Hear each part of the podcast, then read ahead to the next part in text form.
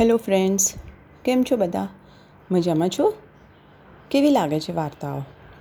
તમે અમને તમારો પ્રતિભાવ અમારા ફેસબુક ટ્વિટર કે ઇન્સ્ટાગ્રામ માધ્યમે જણાવી શકો છો. આજે આપણે એક નવી વાર્તા ચાલુ કરીશું, લાવરી અને તેના બચ્ચા. લાવરી એક પક્ષી હોય છે. થોડું કાબર જેવું, થોડું હોલા જેવું. એ લાવરી એક ખેતરના છેડે રહેતી હતી. એને થોડા બચ્ચા હતા. ત્રણથી ચાર બચ્ચા હતા. બચ્ચા હોય એટલે બચ્ચાઓને ભૂખ લાગે, એને દાણા ખવડાવવા પડે, એને રોજ રમાડવું પડે, એને પાણી પીવડાવવું પડે. તો લાવરી રોજ એના બચ્ચા સાથે ખેતરના છેડે રહેતી રહેતી સવારે ચણવા જાય અને સાંજ પડે ત્યારે થોડા દાણા લઈ અને ઘરે આવે અને બચ્ચાને ખવડાવે. રોજ સવારે જતી વખતે બચ્ચાને શિખામણ આપે કે, વાલા બચ્ચા, આ ખેતરનો માલિક છે ને, એ જે કંઈ વાતો કરે ને એ સાંભળજો. અને સાંજે જ્યારે હું આવું, તો તમારે મને કહેવાનું કે ખેડૂત શું વાતો કરતો હતો? રોજ જે પણ વાતો થાય એ બચ્ચા એને કહેતા. હવે એક દિવસ સાંજે લાવરી આવી, ત્યારે એના બચ્ચાએ કીધું કે, બા, આજે તો ખેડૂત એવું કહેતો હતો કે આ પાક લણવાનો સમય આવી ગયો છે અને તું અહીંથી અમને ખસેડી લેજે. નહીંતર એ જો કાલે આવશે, તો અમને મારી નાખશે, અમારો માળો તોડી નાખશે. લાવરી બોલી કે ચિંતા ના કરો બાળકો, શાંતિથી રહો. બીજા દિવસે સાંજે ફરી લાવરી આવી અને બચ્ચાઓએ કીધું કે, જુઓ, મેં કીધું હતું ને તમને, ચિંતા ના કરશો, ખેડૂત તો બોલ્યા કરે.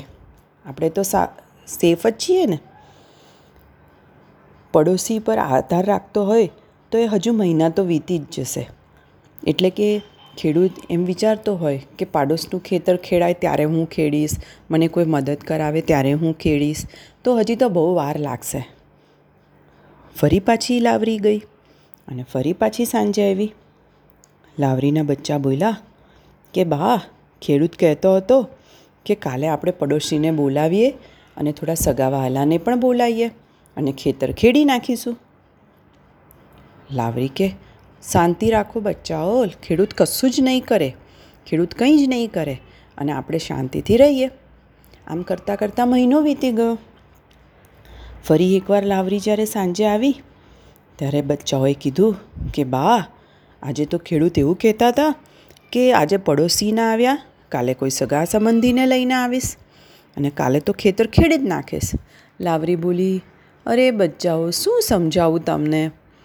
તમે શાંતિથી રહો. એટલું જ બોલી અને લાવરીએ બચ્ચાઓને ખવડાવ્યું અને સૂઈ ગઈ. ફરી પાછો મહિનો નીકળી ગયો. કોઈ ના આવ્યું અને ખેડૂત અકળાઈ ગયો. બીજા કે ત્રીજા દિવસે જ લાવરીના બચ્ચાએ લાવરીને સાંજે આવતાની વખતે જ કીધું કે, બા, આજે તો ખેડૂત બહુ જ ગુસ્સામાં હતો અને આજે તો ખેડૂતે ગુસ્સામાં એની પત્નીને કીધું, કાલે પડોશી ના આવ્યા પરમ દિવસે સગાવાલા ના આવ્યા. હવે કાલે કોઈ જ ના આવે તો મારે કોઈનું કામ નથી. આપણે બંને જાતે ભેગા થઈને જ આ ખેડૂતનું ખેતર ખેડી નાખીશું. હવે લાવરી ચિંતામાં આવી ગઈ. લાવરીએ કીધું, બાળકો, ચાલો, આજે જ ઉડી જઈએ. કાલે નક્કી ખેડૂત ખેતી કરવા માંડશે જ. અને ખરેખર લાવરી એ દિવસે સાંજે જ એના બચ્ચાઓને લઈ અને ત્યાંથી જતી રહી અને બીજા દિવસે ખેડૂતે લણણી ચાલુ કરી દીધી અને લાવરી પણ એની સલામત જગ્યાએ પહોંચી ગઈ. એટલે બાળકો, વાર્તાનો બોધ શું છે કે જો આપણે કોઈના ઉપર આધાર રાખીએ, કોઈની રાહ જોઈને બેસી રહીએ, તો આપણું કામ થાય નહીં. આપણે આપણું કામ કરવા માટે જાત મહેનત જ જિંદાબાદ. અને કહ્યું છે ને કે પારકી આશા સદા નિરાશા. જો ખેડૂતે બીજા એના સગા, વહાલા, મિત્રો ઉપર આશા રાખી, તો એનો મહિનો દોઢ મહિનો એમનો એમ નીકળી ગયો અને કામ ના થયો. પણ જો એણે જાતે મહેનત કરી અને બીજા દિવસે મહેનતનો શુભ આરંભ કર્યો, તો એનું ખેડતર ખેડવાવાનું ચાલુ થઈ ગયું.